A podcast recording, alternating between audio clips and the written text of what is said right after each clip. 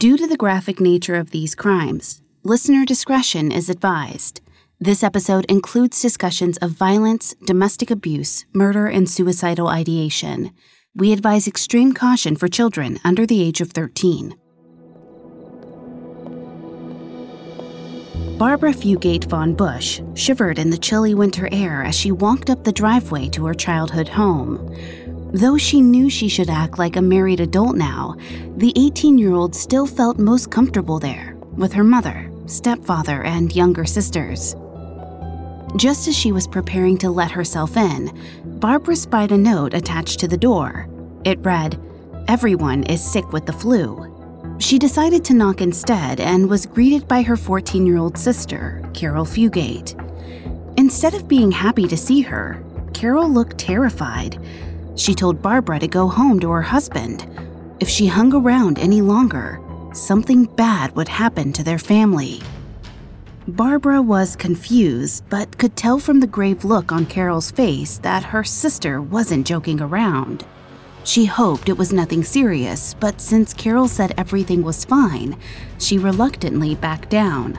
She tried to put the strange interaction out of her mind on the drive home, thinking she could come back to visit another time. But she'd already seen her family for the last time. Hi, I'm Lainey Hobbs, and this is Crimes of Passion, a Spotify original from Parcast. In the legal definition, a crime of passion is a violent crime that occurs in the throes of extreme emotion, leaving no time to reflect on the consequences. But in this show, we explore how passionate relationships sometimes lead us to criminal activity. How does a husband and wife become killer and victim, or killer and co conspirator? If there's a thin line between love and hate, what manipulates our relationships into deadly results? You can find episodes of Crimes of Passion and all other Spotify originals from Parcast for free on Spotify. This week, we'll discuss 19 year old Charles Starkweather and his girlfriend, 14 year old Caril Fugate. Though the two were inseparable at first, things turned violent after Caril attempted to break up with Charles. Next week, we'll discuss Charles Starkweather's chilling confessions about what happened next the resulting trial led to years of controversy as it became all but impossible to determine just who was a victim and who was along for the ride. All that and more coming up. Stay with us. Hear that? It's the sound of someone whacking the ground with a rake. Specifically, they're beating around the bush, which we've done enough of in this ad too, so let's get right to it. The new Moneymaker scratch off from the Ohio Lottery doesn't beat around the bush. Money Maker. Play the game and you could win money up to $2 million. With more than 88 million in prizes ranging from 50 to $500, Moneymaker cuts right to the cash. Lottery players are subject to Ohio laws and commission regulations. Play responsibly. There's a new class of blockbuster drugs. Drugs like Ozempic. They're changing bodies. And all of a sudden, just the weight starts falling off. Fortunes. It just got too expensive. They're just bank breakers. And industries. There was a lot of excitement, there was a lot of skepticism. The impact of these drugs from business to health is just beginning. From the journal, Trillion Dollar Shot. Find it in the journal feed wherever you get your podcasts. It feels like we're all being told to go on this diet, take that supplement. Ozempic will give you depression, but you know what'll cure that? Weed. Or you could try to balance your hormones. At Science Versus, we're like, what the f is going on? Forget the crap online and listen to Science Versus. Just the facts. Oh, and a bunch of stupid jokes. What is a ghost's favorite fruit? Blueberries. That's Science VS. New season out on Spotify soon. Caril Ann Fugate reportedly spent much of her earliest years locked in a closet with her older sister Barbara. The siblings hid inside whenever their father came home drunk and belligerent. Crammed in the tight space together, all Caril and Barbara could do was hold on to each other as they listened to their mother Velda bear the brunt of their father's abuse. But they couldn't always close their eyes to the violence. Once, the girls accidentally walked in on their father choking Velda. Finally seeing the abuse firsthand, the sisters leapt into action to defend their mother. Young Barbara grabbed a knife and brandished it in the air, while Caril swiped a hammer from nearby. The little girl dropped to her knees and pounded on her father's toes until he finally let go of Velda. Witnessing this kind of abuse would leave a long lasting mark on the sisters and have a crucial effect on their mental health. Before I dive into Caril Fugate's psychology, please note I am not a licensed psychologist or psychiatrist, but I have done a lot of research for the show. According to the American Addiction Center, Trust issues often arise in the children of alcoholic parents. Their experience with broken promises and parents that consistently fall short chips away at their ability to trust. The trauma this can cause makes it more likely that the affected child will develop issues with abandonment, substance abuse, intimacy, and other mental health problems later in life. The trauma born from witnessing her father's abuse haunted Caril for a lifetime but the last time she actually saw her dad, she was only eight years old. It was Christmas 1951. The girls had just decorated their first ever Christmas tree when, without warning, their father snapped. In a random fit of rage, he knocked the tree over and stormed out of the bedroom. A few moments later, Caril ran to the window and watched her father drag his luggage through the snow. He waited silently for a taxi under a streetlight, not once turning back to look at the house. When the cab arrived, a strange woman got out of the back seat and let him in. Then they drove off together. Caril's father was gone forever, and he hadn't even bothered to say goodbye. The loss made the family's financial situation even more precarious, but Caril's mom was determined to make the best of the situation she moved the girls to Lincoln, Nebraska, got another job, and remarried to a man named Marion Bartlett. The new family lived together in a small but comfortable home. Bartlett gave Velda and her daughters his love, protection, and attention. They felt like they had a second chance at a better life. Barbara and Caril blossomed in their new environment and gradually came out of their shells.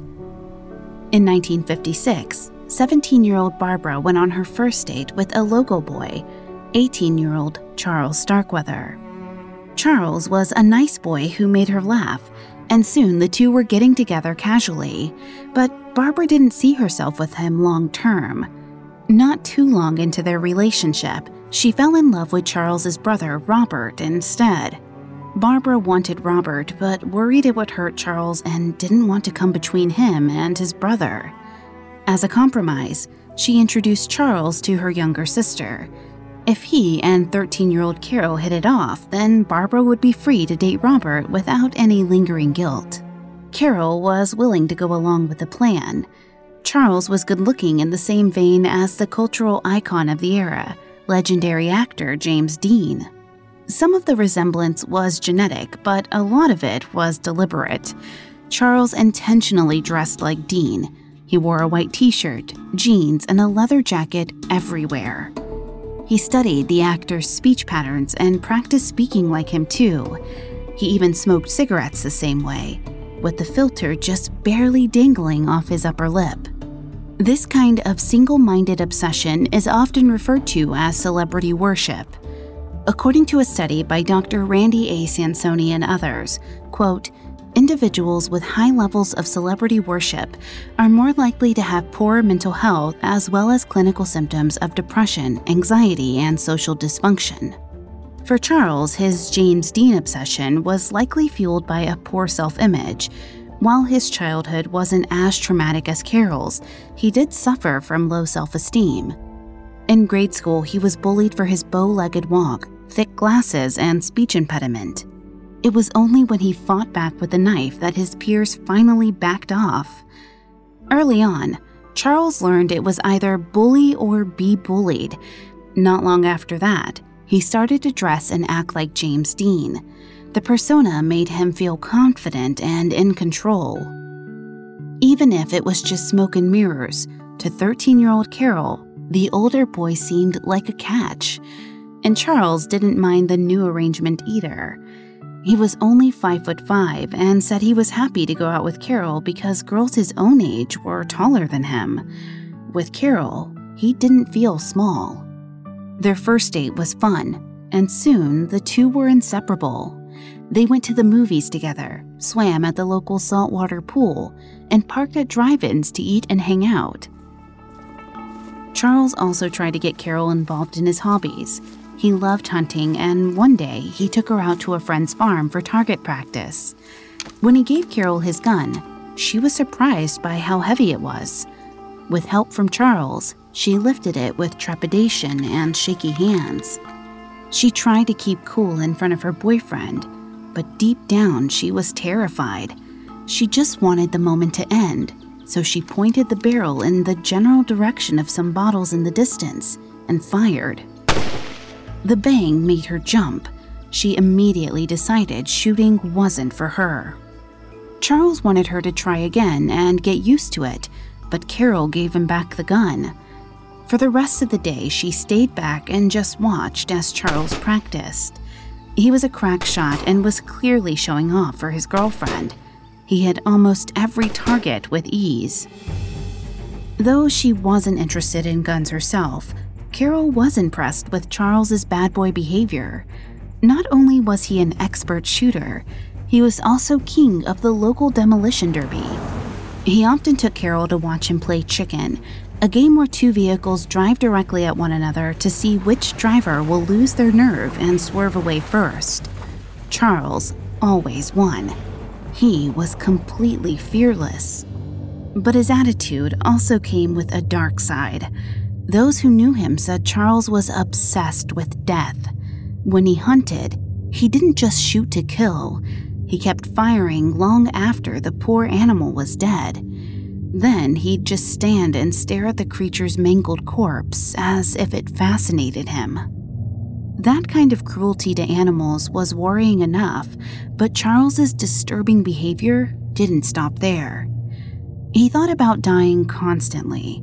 He personified death and referred to it as a woman. According to him, Death had large breasts and a pointy head, but was missing all her ligaments and neck. He claimed the woman often came to him in dreams or stood outside his window at night. Death also reportedly visited him in the form of a disembodied whistle. Charles said it started as a loud wail, then faded as it grew further and further away. Whenever he heard the sound, he was unable to move his body at all. Because of these supposed visits from death, Charles claimed he wasn't scared of dying. He figured that whatever was on the other side couldn't be worse than his real life. Those kinds of statements made Caril worry. She knew how insecure Charles really was and made it her mission to make him happy. She always made sure to tell him how much she loved him for what he thought were his flaws. While kids at school teased him for his fire hydrant orange hair or bowed legs, Caril insisted she loved every part of him. As time went on, Charles grew closer to Caril, but never stopped hating the rest of the world. He had a hard time making any other connections and slowly withdrew from everyone else. The perfect storm was brewing. Coming up, Charles tries to keep Caril all to himself. The most urgent mysteries in the world are missing persons cases. The stakes are too high not to pursue every plausible possibility, and some implausible ones too. I'm Sarah Turney, host of the new podcast Disappearances. In 2020, after spending years searching for the truth, I used social media to help bring justice to my sister Alyssa's nearly two decades long disappearance. Now, every Thursday on Spotify, I'm exploring the many reasons people disappear and the impact their absences can have on those left behind. From child abductions and mystifying murders to those who took drastic measures to start over. Each episode of Disappearances journeys through a different high profile missing persons case, ripped from the headlines and ripe for explanation. Because no one just vanishes into thin air. The answers are out there, waiting to be found. Follow the Spotify original from Parcast Disappearances. Hear a new episode every Thursday free and only on Spotify. Now, back to the story. By 1957, 19 year old Charles Starkweather and 14 year old Caril Fugate had been dating for about a year. Charles wanted desperately to woo Caril and sweep her off her feet like a movie character. Wanting to earn money to take her on dates, Charles started working as a garbage collector. But he hated the job and soon got fired for mouthing off. He decided then that he wasn't cut out for a 9 to 5 life. Instead of finding another gig, he turned to petty theft. Like in everything else, Charles was fearless and always out to escalate situations. On November 30th, 1957, he tried to purchase a stuffed animal from a local gas station on credit. When the attendant refused, Charles held him at gunpoint. He marched the terrified man into some nearby woods, then shot him in the head without hesitation. All over a stuffed animal. Afterwards, he didn't exactly lay low either. Those who knew him were surprised that he suddenly had so much money to spend. A few even made calls to the local police connecting Charles to the recent murder, but authorities never followed up. That left Charles with plenty of money and a new feeling of invincibility. He used his new cash to shower Caril with gifts and toys, but she'd grown up poor and told him she didn't care about material goods.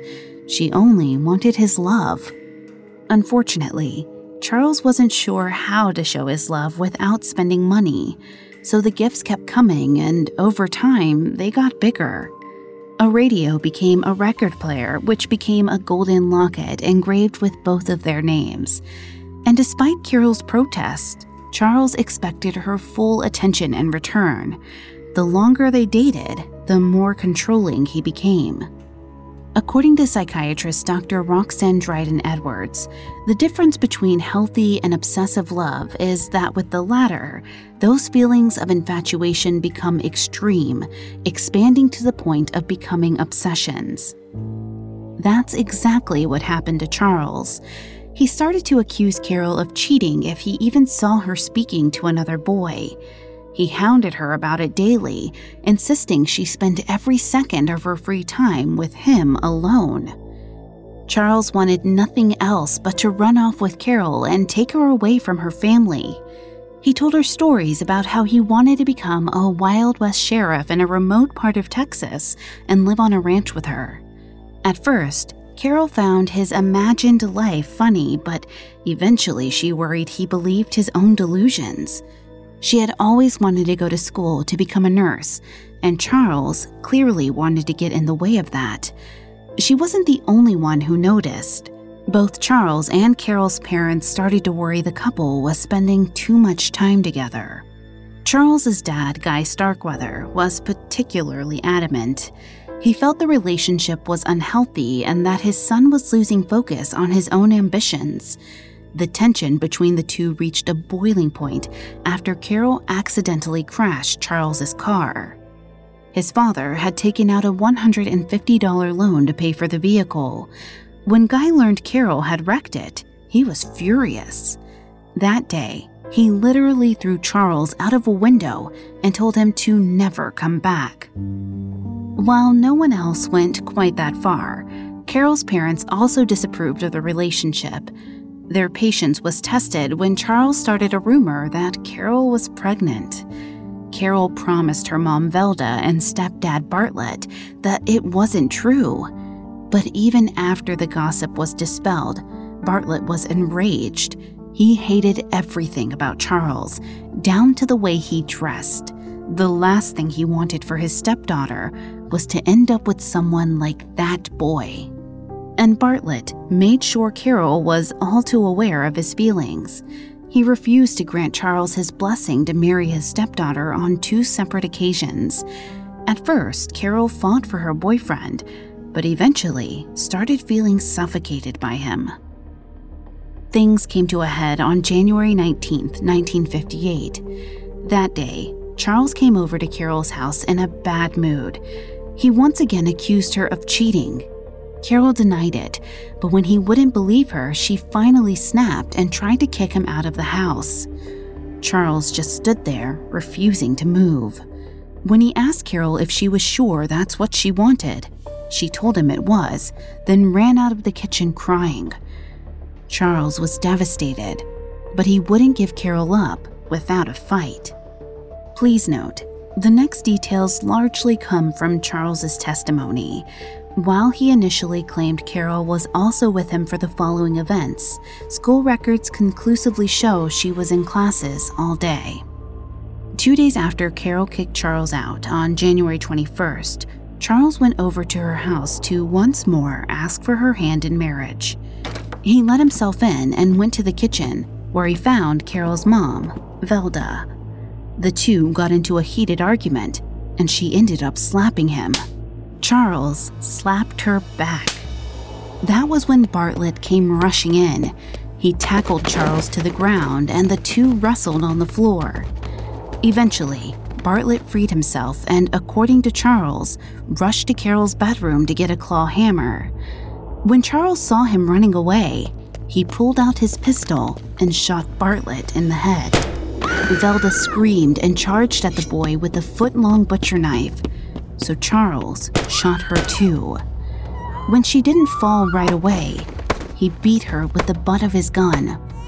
All the commotion woke up Caril's two year old half sister, who started crying hysterically. Charles claimed that he tried to get her to be quiet, but when she wouldn't stop wailing, he bludgeoned her to death with his gun. He then dragged the bodies to the outhouse, drew the drapes shut in the home, and waited for Caril to return. Back at school, Caril had Charles on her mind too. She was having second thoughts about the breakup she wanted to give Charles's older brother a message for him, but unfortunately, he was absent. When she got home from school, she thought it was strange she didn't see her mom in the kitchen as usual. It was eerily silent in the house until she spotted Charles sitting in her darkened living room. He was aiming a gun directly at her head. Caril didn't flinch assuming it was just another of his crazy antics. When she asked him where her parents were, he told her his friends had taken her family hostage to rob a bank. It sounded like another one of his tall tales, so she asked him again where her parents were. He stuck to his bizarre story. He added that if Caril didn't do exactly as he asked, he'd order her parents killed. Reality slowly set in. Caril looked back around the house and realized it was just her, Charles, and his loaded gun. She still didn't know what happened to her parents, but she knew she couldn't escape Charles. The two of them hid out in the house like that for several days straight. Friends, family, neighbors, and even the police all stopped by to see Caril and her parents.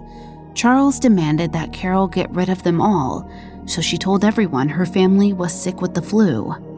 She even turned away her sister Barbara, who by that point had married Charles's best friend Robert. Caril was literally a prisoner in her own home. At times, Charles left her alone in the house, but always tied her hands and legs so she couldn't get away. Though she did have some small chances where she might have escaped, she was too afraid to ever try the sad truth was that she wasn't just his hostage physically, but mentally as well. According to Susanna Babbel, a licensed family and marriage therapist, trauma can affect a person's physical and mental health, impeding their ability to think logically. She stated, Trauma has a greater impact on children than on adults because they are mentally, physically, and emotionally more vulnerable. Caril also likely suffered from something known as escape paralysis. This occurs during a traumatic event when the nervous system goes into survival mode. It can cause a hostage to go into a freeze state, unable to move or act, even if it's a matter of life and death. The condition forced Caril to stay in place, but even Charles knew the authorities couldn't be brushed aside forever. Eventually, the police demanded to come in and check out Caril's house themselves. She greeted them while Charles hid in a back room with a gun on his lap. The authorities didn't spend too much time looking around, but before they left, the police asked Caril why she had refused to let her own sister Barbara or her brother in law Robert into the house. Caril saw the question as her opportunity to signal for help. She lied and told the officers that she and her brother in law had never gotten along. It wasn't true, but Caril hoped that if Robert heard it, he would know something was off. And it worked. As soon as the police told Robert what Caril said, he took matters into his own hands. He raced back to the house with a friend in tow. When the two men got there, the windows and doors were locked. Drapes covered every window, which prevented Robert from peering inside. He and his friend crept around to the outhouse and found a scene out of a horror movie. There, by the chicken coop, covered in rags, were the bodies of Caril's mom, her stepfather, and two year old sister. Robert immediately called the police, but it was too late. Caril and Charles had already fled the scene. All Charles left behind was a strange and disturbing note. The message was bizarre and shifted erratically from Caril's point of view to his own. It was signed by Chuck S. and Caril F., though both names were written in Charles's handwriting. The letter was a strange confession that described how Charles had shot Caril's mom and stepfather.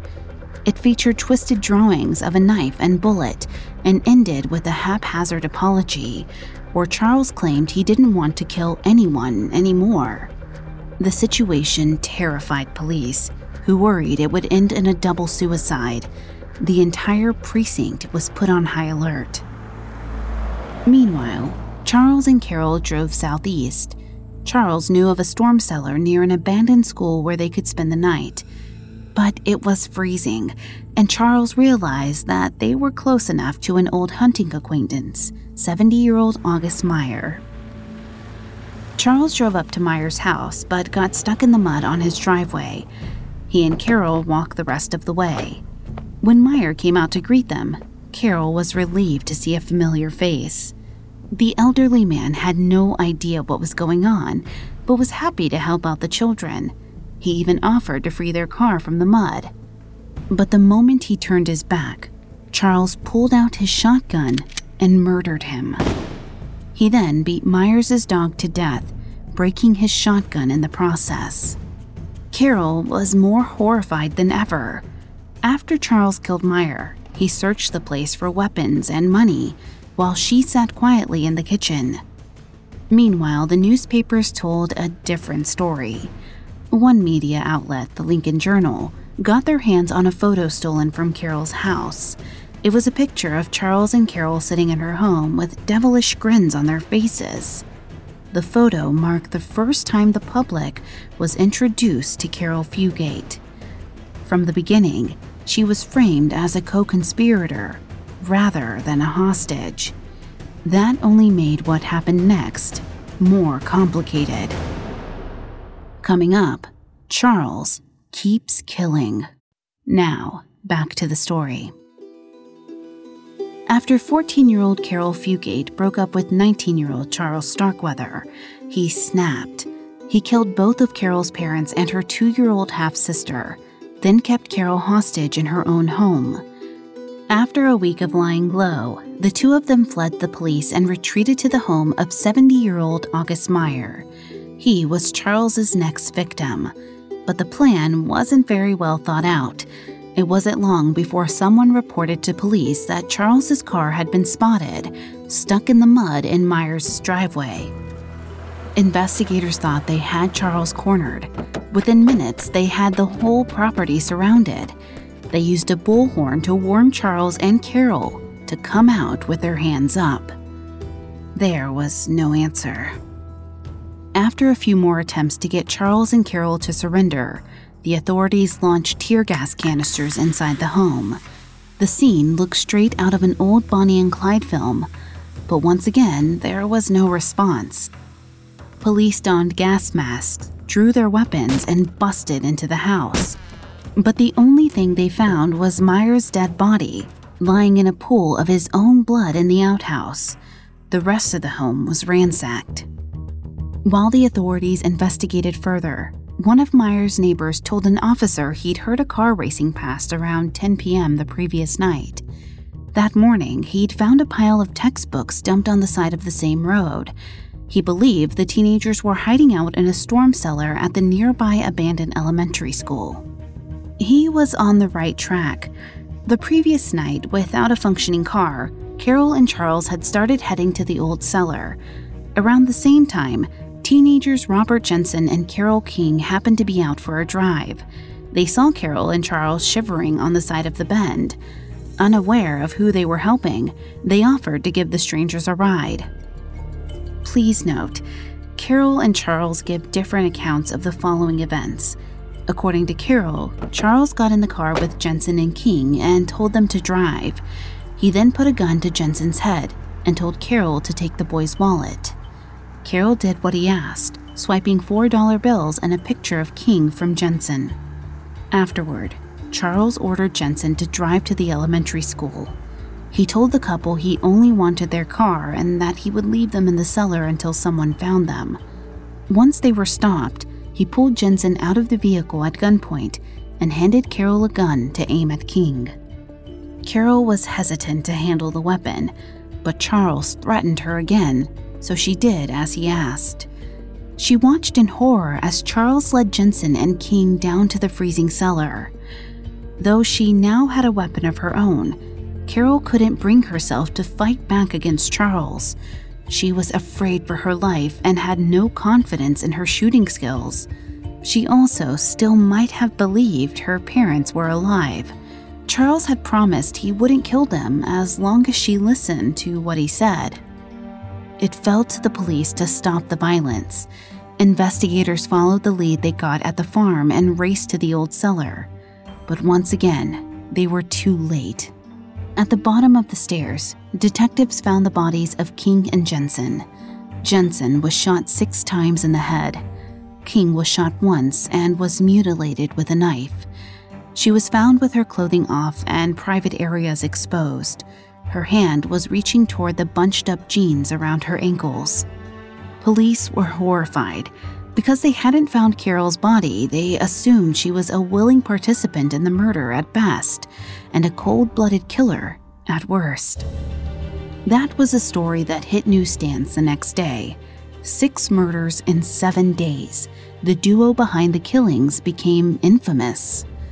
Everyone at Caril's school suddenly identified as her friend, though most of them had never even talked to her before. They broke open her locker and fought over her possessions.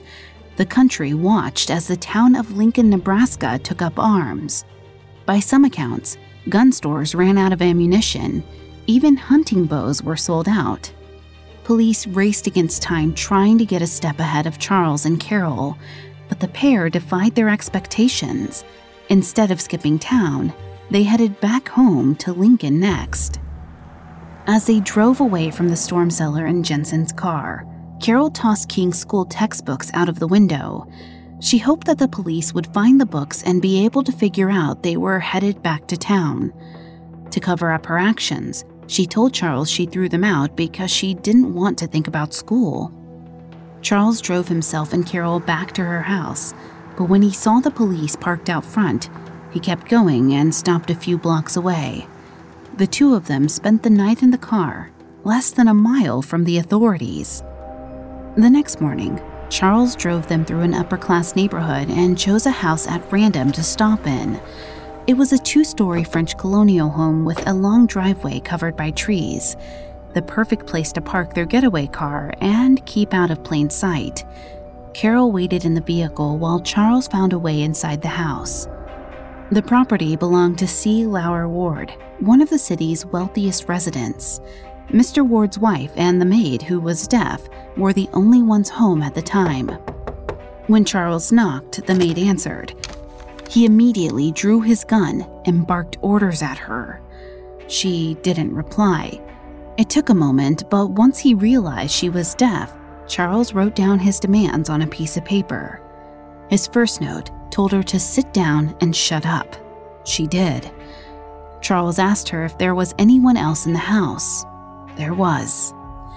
While the maid was at the door, Mrs. Ward came downstairs for her breakfast. She found Charles there, waiting for her, holding a gun. Mrs. Ward had heard about the recent murders on TV already, so she didn't argue with Charles. With the situation surprisingly calm, Caril found a couch and took a nap. She woke to the sound of Mr. Ward unlocking the front door hours later. The instant he heard someone coming in, Charles ran to the door and pointed his rifle at Ward.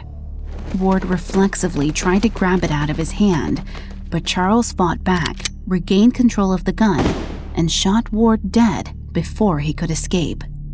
He then ordered the two other women upstairs. Caril watched as he tied the maid to a bed and stabbed her several times. Mrs. Ward tried to get away, but suffered the same fate as her maid. When it was over, Charles robbed the house, took one of the Ward's car, and fled again with Caril. It took until the next day for police to discover what had happened. After one of Mr. Ward's employees called to report him missing, officers rushed to the scene. It was a nightmare even worse than before. Blood and guts were strewn all over the bed. Charles had also killed the dog by snapping its neck for no apparent reason. Even that wasn't the most disturbing part. Investigators also found the day's Lincoln Star newspaper on the kitchen table. Articles about the murders were plastered across the front page. Detectives noticed that all the pictures had been cut out. Charles took them with him as a creepy memento of his crimes. The police were at the end of their ropes, tired of being too slow to react. They called on adjacent towns to send backup to Lincoln, even the press helped gather information for detectives. It was all hands on deck. Tips started coming into the station so rapidly it was hard to decipher what was true and what was wild speculation. After chasing down plenty of false leads, police thought they'd finally caught a break when they flagged down a stocky red-headed teenager driving through town. They closed in on the vehicle, hoping to finally capture Charles Starkweather. Once they pulled the car over, however, they found Charles's cousin inside. He jumped out of the vehicle with his hands up, screaming. Police were back to square one. Meanwhile, Charles and Caril were already on their way to their next destination. Knowing his red hair would give him away, Charles used black shoe polish that he stole from the Ward residence as a disguise. It was finally time to end the rampage. Charles believed that if he and Caril could make it to Washington state, the two of them could start a new life together. Caril knew better. The worst was yet to come. Thanks again for tuning into Crimes of Passion. We'll be back Wednesday with part two of Charles Starkweather and Caril Fugate's story. We'll follow them as the killing spree continues as well as discuss the controversial trial that followed. You can find more episodes of Crimes of Passion and all other Spotify originals from Parcast for free on Spotify. We'll see you next time when true love meets true crime. Crimes of Passion is a Spotify original from Parcast. Executive producers include Max and Ron Cutler. Sound design by Scott Stronach, with production assistance by Ron Shapiro, Trent Williamson, Carly Madden, and Aaron Larson. This episode of Crimes of Passion was written by Zena Cresson, with writing assistance by Terrell Wells, fact checking by Haley Milliken, and research by Mickey Taylor and Chelsea Wood. I'm Lainey Hobbs.